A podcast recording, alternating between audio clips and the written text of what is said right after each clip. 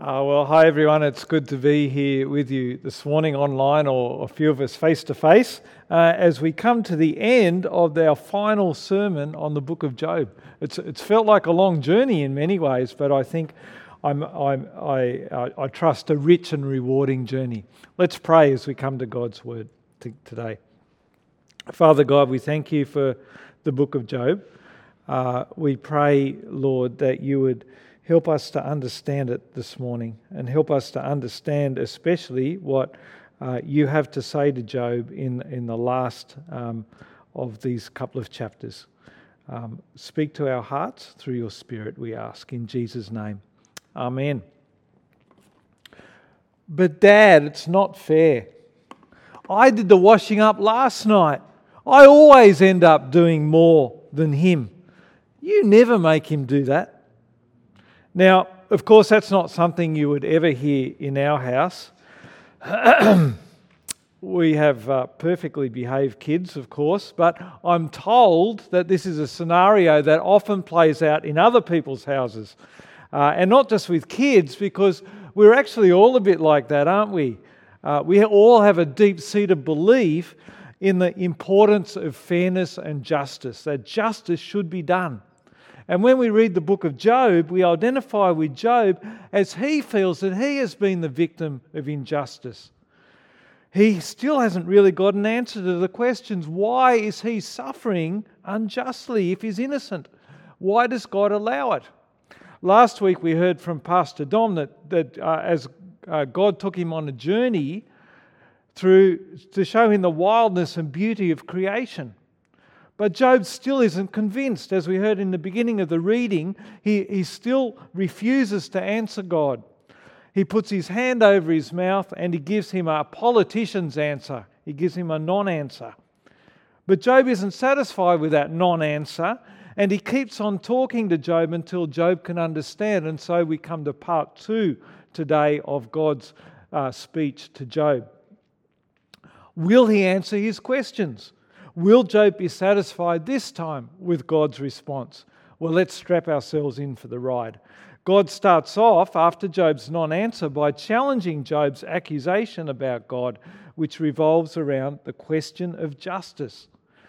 So in 40, verse 7, God says to Job, Dress for action like a man. I will question you, and you make it known to me. Will you even put me in the wrong? Will you condemn me that you may be in the right. Right from the beginning, Job has insisted that he hasn't sinned. But the friends, remember, said, No, no, you, must have, you are suffering because you must have sinned. They believed in the righteous being blessed and the wicked suffering bad things. Remember, retribution theology. And that was Job's worldview as well. But he knew he was innocent. The only conclusion he could come up with was that God was treating him unjustly. It never entered into Job's head that actually things might not be as simple as he thought. The issues may not actually be as black and white as Job perceived it. And God answers Job not with words, but by opening Job's eyes to see the complexity and beauty of creation.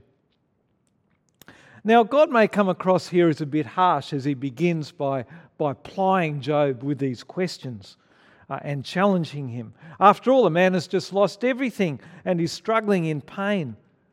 But that's because the stakes here are high. Job is in danger here of self righteous pride, presuming to put himself in the right and condemning God in the process. Has he crossed the line? Has he sinned? Well, let's wait and see. But God wants to give him a wake up call because it's a very dangerous path that Job is going down, mixing pride and arrogance and presuming to know better than God. Isn't that what led to Satan's downfall? Well, God goes on to issue Job with a challenge in, in chapter 40, verse 9. Have you an arm like God, he says, and can you thunder with a voice like his? Adorn yourself with majesty and dignity, clothe yourself with glory and splendor. Pour out the overflowings of your anger and look on everyone who is proud and abase him. Look, um, Look on everyone who is proud and bring him low, and tread down the wicked where they stand. Hide them all in the dust together, bind their faces in the world below. Then will I also acknowledge to you that your own right hand can save you. You see, God's message to Job is put on majesty and splendor like a king and stamp on the proud and the wicked. God is saying, You are so concerned about justice, Job. Now see if you can make it happen in my world. And notice that it's done with power.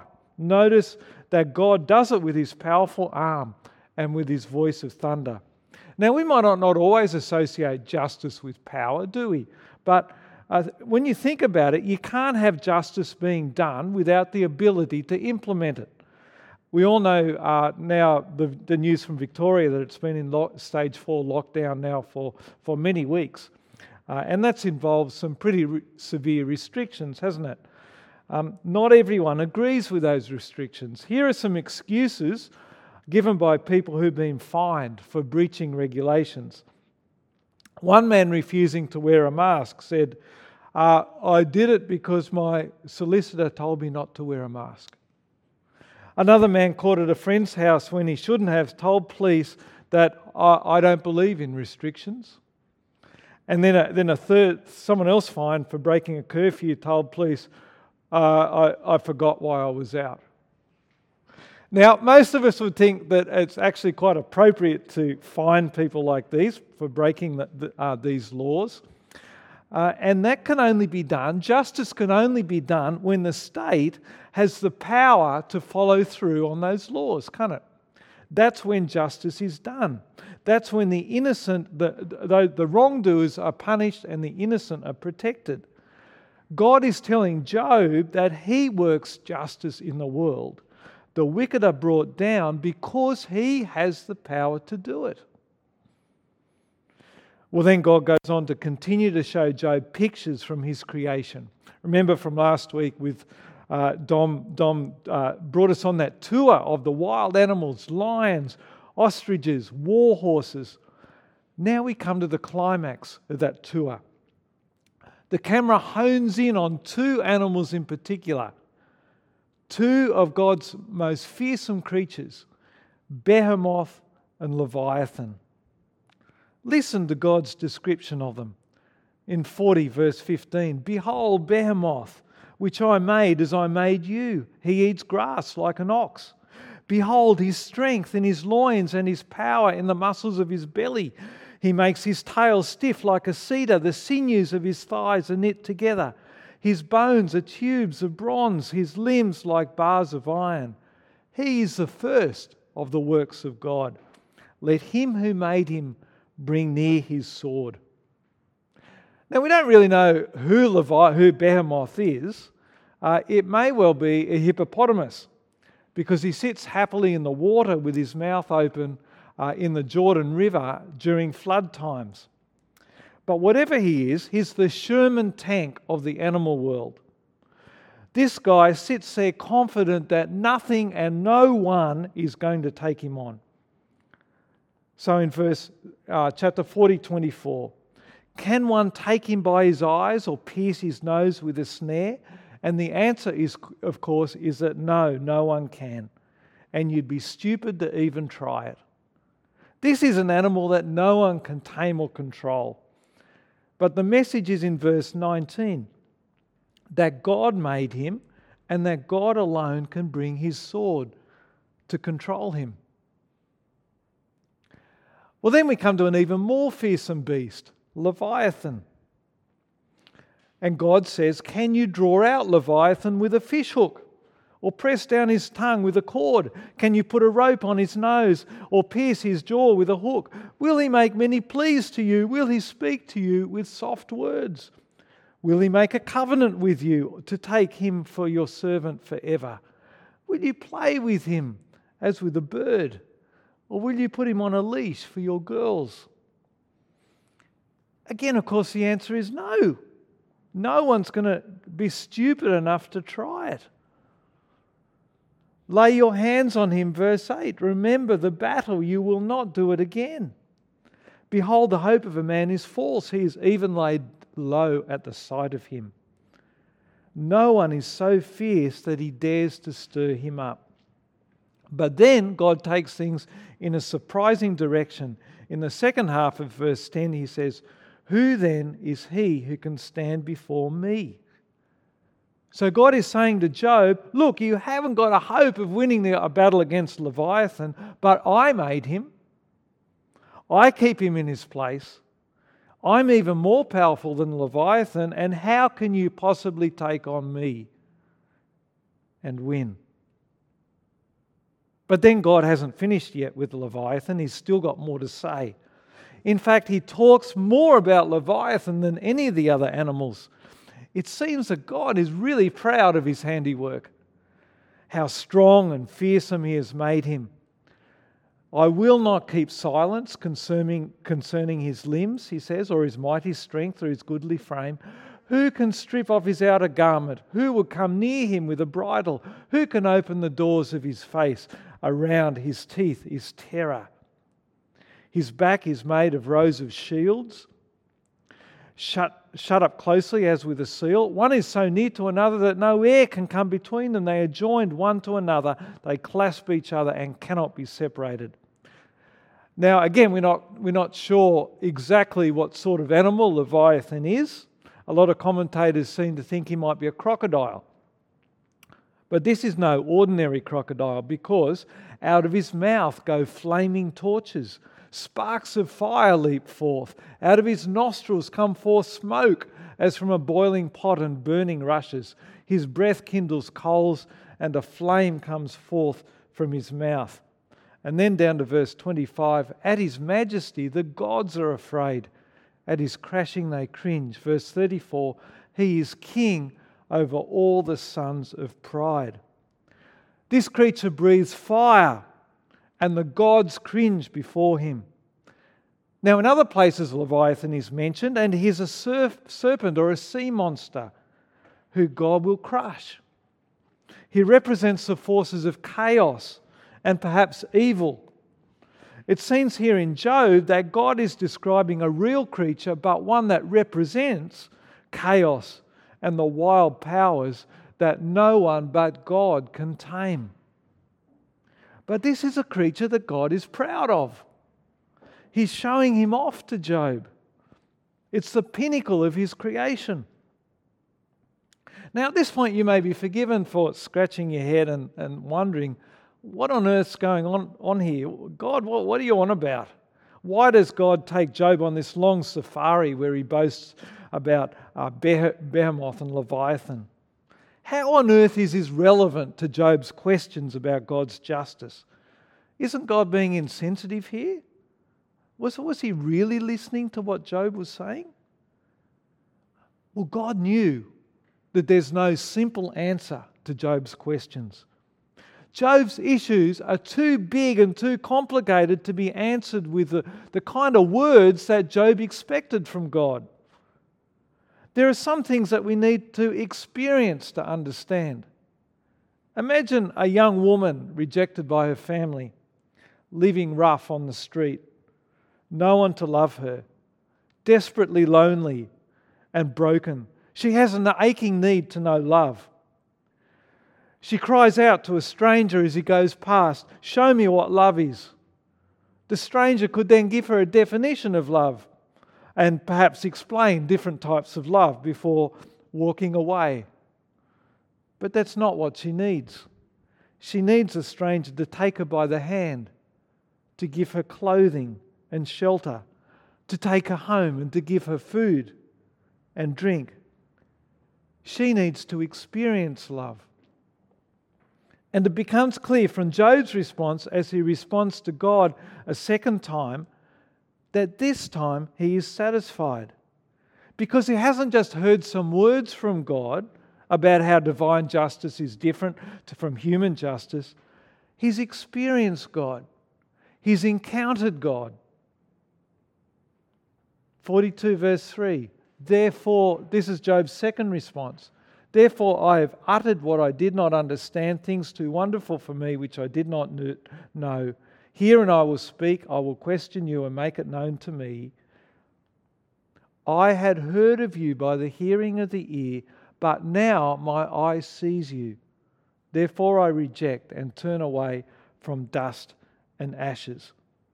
Before, Job had heard about God. Now he sees him with his own eyes. And this time, that's enough for Job. This time, he's satisfied. And so, verse 6 he rejects and turns away from his lamenting, his dust and ashes, and chooses to let his complaint against God go and live in the light of what God has shown him. Now, just very quickly, the NIV here says, I despise myself and repent in dust and ashes for verse 6. I think, in my view, that's a poor translation because Job didn't need to repent. His innocence is the point of the whole book, remember. And in the original language, there's no word for myself. The NIV has just added that because they think they need it. But actually, a more accurate translation is something like I reject or I despise and reject or reject and turn away from dust and ashes.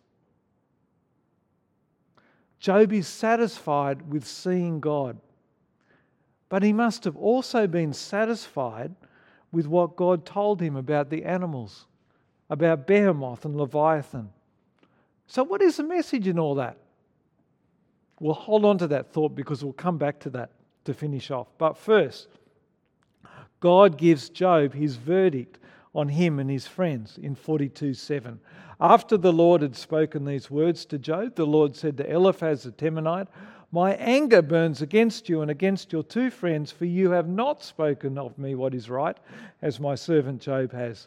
Now, therefore, take seven bulls and seven rams, and go to my servant Job, and offer up a burnt offering for yourselves. And my servant Job shall pray for you, and I will accept his prayer not to deal with you according to your folly. For you have not spoken of me what is right, as my servant Job has. The hammer comes down. God the judge condemns the three friends for not speaking right about God. We haven't got time to flesh that out in detail, but remember from the speeches that they claimed to know the mind of God. They believed that Job had sinned and that's why he was suffering. But they were wrong about Job and they were wrong about God. How he acted in the world and especially how he acted towards Job. But Job, on the other hand, gets a ringing endorsement from God. He has spoken what is right about God. That's despite accusing God of injustice, despite being in danger of crossing the line, as we saw back in chapter 40, but he did not cross that line. At the end of the day, his honest cries were acceptable to God. And how did he, how did he speak what was right about God? Well, we don't know for sure because we're not told, but perhaps it was how he insisted that God wasn't punishing him for his sin because he was innocent. And now we are left in no doubt that God is pleased with Job because four times he call in two verses he calls him my servant Job. That title of God's servant is an honored title. It's the same title given to Moses, the prophets, and ultimately to the Messiah in the book of Isaiah.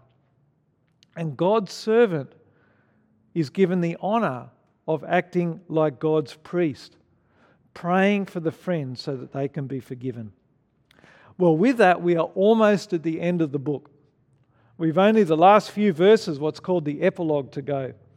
Let's try to bring things together to make sense of the message of this, of God's speech, and then the book as a whole. I want to suggest that God's purpose in these pictures of, of Behemoth and Leviathan is that he rules in a way that is more than justice. And as we put it together in the epilogue, there's a final word that isn't just bare justice, but grace. Job's question for God, and the whole reason he wanted to take God to court, remember, was all about justice. He wants to know why justice in the world isn't being done, and specifically why justice in his own life isn't being done, why he isn't being declared innocent. It might seem like God is evading the question in these speeches, But he does, answer Job. Can you bring justice to my world? God asks Job by bringing down the wicked. And of course, the answer is no, you can't. No, you can't, Job. But God then goes on to tell Job that he alone has the power to make justice happen. And he shows that by showing Job how he keeps Behemoth and Leviathan in their place. Because remember that particularly Leviathan represents the forces of chaos. Not by some, and God controls Leviathan, not by some cosmic battle where, where God slays this fire breathing dragon with a, with a sword, but He actually looks after him and treats him as his plaything. He provides food for it, He nurtures it. And we saw how, how proud God is of, of this creature. God doesn't spell it out to Job, but the message of these chapters is that God's world is wild and complicated. Yes, justice is done, but not in the way that, that Job expects it to, to be. Behemoth and Leviathan had no place in Job's neat theology of right and wrong. But this is a world of beauty, of wild beauty, of colour, of crazy diversity, where ostriches abandon their young and laugh at horses carrying people, where God provides food for young lions and sends rain on places in the wilderness that Job didn't even know existed. And wrapped, wrapped up in this tour of nature is the message that God cares for and loves for all of creation. And I think Job is meant to join the dots and see that if he cares for the ostrich, then he cares for Job as well. But it still feels like a puzzling answer from God in some ways, doesn't it? If I were Job, I would still be left with questions. But as we saw from Job's second response to God, he was satisfied this time round with his encounter with God. It almost seems like there's something going on in God's appearance in the whirlwind that goes beyond the mere words that we we read in the, on the pages of, of the Bible today. And I think that is the case. Job says, I had heard of you, but now my eye has seen you. Job encountered God, not just heard from him. God treated Job with tremendous dignity by, by, by going into such detail to explain what his creation is like. Far from crushing Job in the storm, God met with Job. Job didn't just hear from God that he rules his creation with justice that is beyond his understanding, but he saw God. And that was an act of grace. He had a taste of God. That God is not only just, but that He is a good God. Well, after Job responds to God and after he prays for his friends, God restores Job's fortunes. He has seven more sons and three daughters. And interestingly, we're not told the names of any of the sons, but we do know the names of the three daughters. Jemimah, which means turtle dove, a graceful bird. Keziah, which is a sweet smelling and expensive type of cinnamon. And Keren Happuch, which is a type of eyeliner used as a beauty product.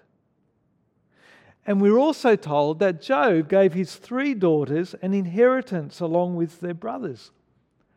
That was almost unheard of in Job's world in a, in a patriarchal culture where the brother, the first brother, always got the inheritance. But Job responds in an extravagant, almost shocking act of generosity towards his daughters. Job responded to the grace and goodness he had seen in God in the way that he treated his daughters. And we shouldn't see God's bless, God blessing Job again as God somehow endorsing retribution theology, that he somehow had to bless God now that he had repented. No, God is free to act as he chooses. he chose to be generous to, to, um, to Job again.